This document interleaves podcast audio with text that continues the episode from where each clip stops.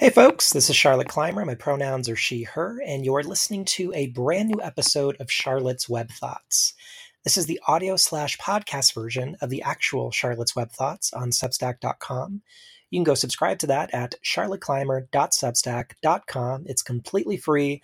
All you need is an email. It takes less than five seconds to sign up. It helps me out immensely, and I do not spam. And if you would like to offer a paid subscription and help me pay my bills, I would certainly welcome it. So please do go subscribe. charlotteclymer.substack.com. August 23rd, 2023. An investigation into butter cows. On Monday, a photo of the Illinois State Fair butter cow, that is, a cow presented as, quote, sculpted out of butter, went viral after the shocking revelation that it's a wire and steel mesh frame sculpted in the likeness of a cow that has simply been covered in slabs of yellow spread. I got serious beef with this, but I will admit that I accidentally shared this image with a caption that it's from the Iowa State Fair, which has been in the news a lot lately with the GOP presidential primary and the fact that the two overlap. I was wrong. My apologies, Iowa. To err is bovine. But I will not apologize for the truth being accidentally revealed about the butter cow at the Iowa State Fair, which it turns out is also a wire and steel mesh frame covered in quote 600 pounds of low moisture pure cream Iowa butter close quote according to the Iowa State Fair website. So what is going on here? Is nothing sacred? Apparently, most of us have just been walking around under the, under the assumption that when our fellow Americans tell us they carved a statue of a cow out of butter, by God, they're telling us the truth. We salute the flag and give thanks for bovine providence. Well, no more.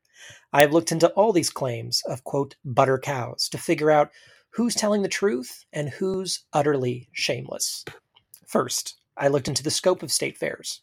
Three states, Connecticut, Maine, and New Hampshire, have no singular state fairs, but rather various agricultural fairs, which was the original purpose of the state fair anyway, so I'm counting these.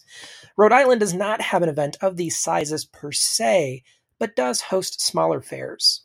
Interestingly, Massachusetts annually hosts the Big E, or the Eastern States Exposition, in Springfield, which is intended to be more of a regional fair for the New England states, including the four aforementioned, so, based on how you look at it, you could say every state has a state fair of sorts. The District of Columbia, which should absolutely be a state if we lived in a just world, also hosts a state fair annually.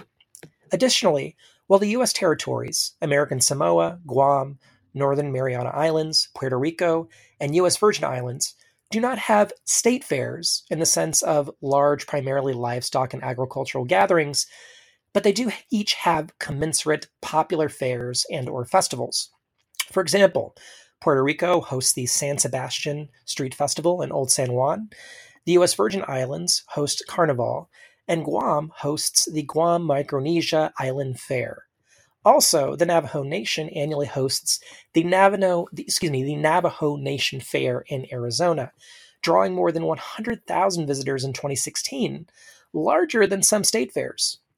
All told, there are close to a hundred big fairs of various varieties in the United States, and many states have multiple fairs beyond their primary state fair. Pennsylvania alone has five. Talk about really milking this concept. But there are only four state fairs out of that hundred or so that regularly feature a butter cow sculpture Illinois, Iowa, Ohio, and Wisconsin. Although Iowa's butter cow sculpture is probably the most legendary, Iowa, uh, excuse me, Ohio was the first to do it in 1903, eight years before Iowa. All four use a similar process, a frame of various materials, mostly wire and steel mesh, covered in layers of sculpted butter. Of course, the more you think about it, the more this makes sense. We're usually talking 600 to 800 pounds of butter with the frame alone. So a solid butter heifer would probably be cowed by the laws of physics. The Minnesota State Fair, in my humble opinion, is where things get a lot more interesting. They annually crown the Princess Kay of the Milky Way, that's the title, Princess Kay of the Milky Way, among 10 young women finalists, each of whom has a likeness of their head sculpted one per day, by famed butter sculptor Lisa Christensen. Christensen is said to be the only butter sculptor whom regularly works with live models, and the process usually takes between six and eight hours. The sculpted heads are displayed in a walk in refrigerated area over the duration of the fair. The winning young woman is crowned Princess Kay the day before the beginning of the fair, and she receives a scholarship and serves as the ambassador for the Minnesota dairy industry for a one year term.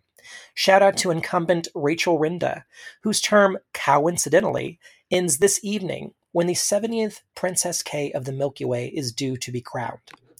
There are no frames or any other non butter materials used by Christensen when carving these likenesses.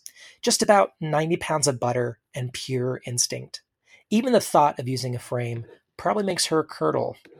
All that said, as much as I joke, carving the likeness of a cow's body shell takes remarkable talent and hard work, even if it is marginally less than the full butter cow most of us perceived. And to be fair, none of these sculptors claim to be shaping cows fully out of butter. All are quite transparent about their process, so don't have a cow about it. I say well done to all you sculptors out there. When it comes to these cows, you butter believe I affirm all of them.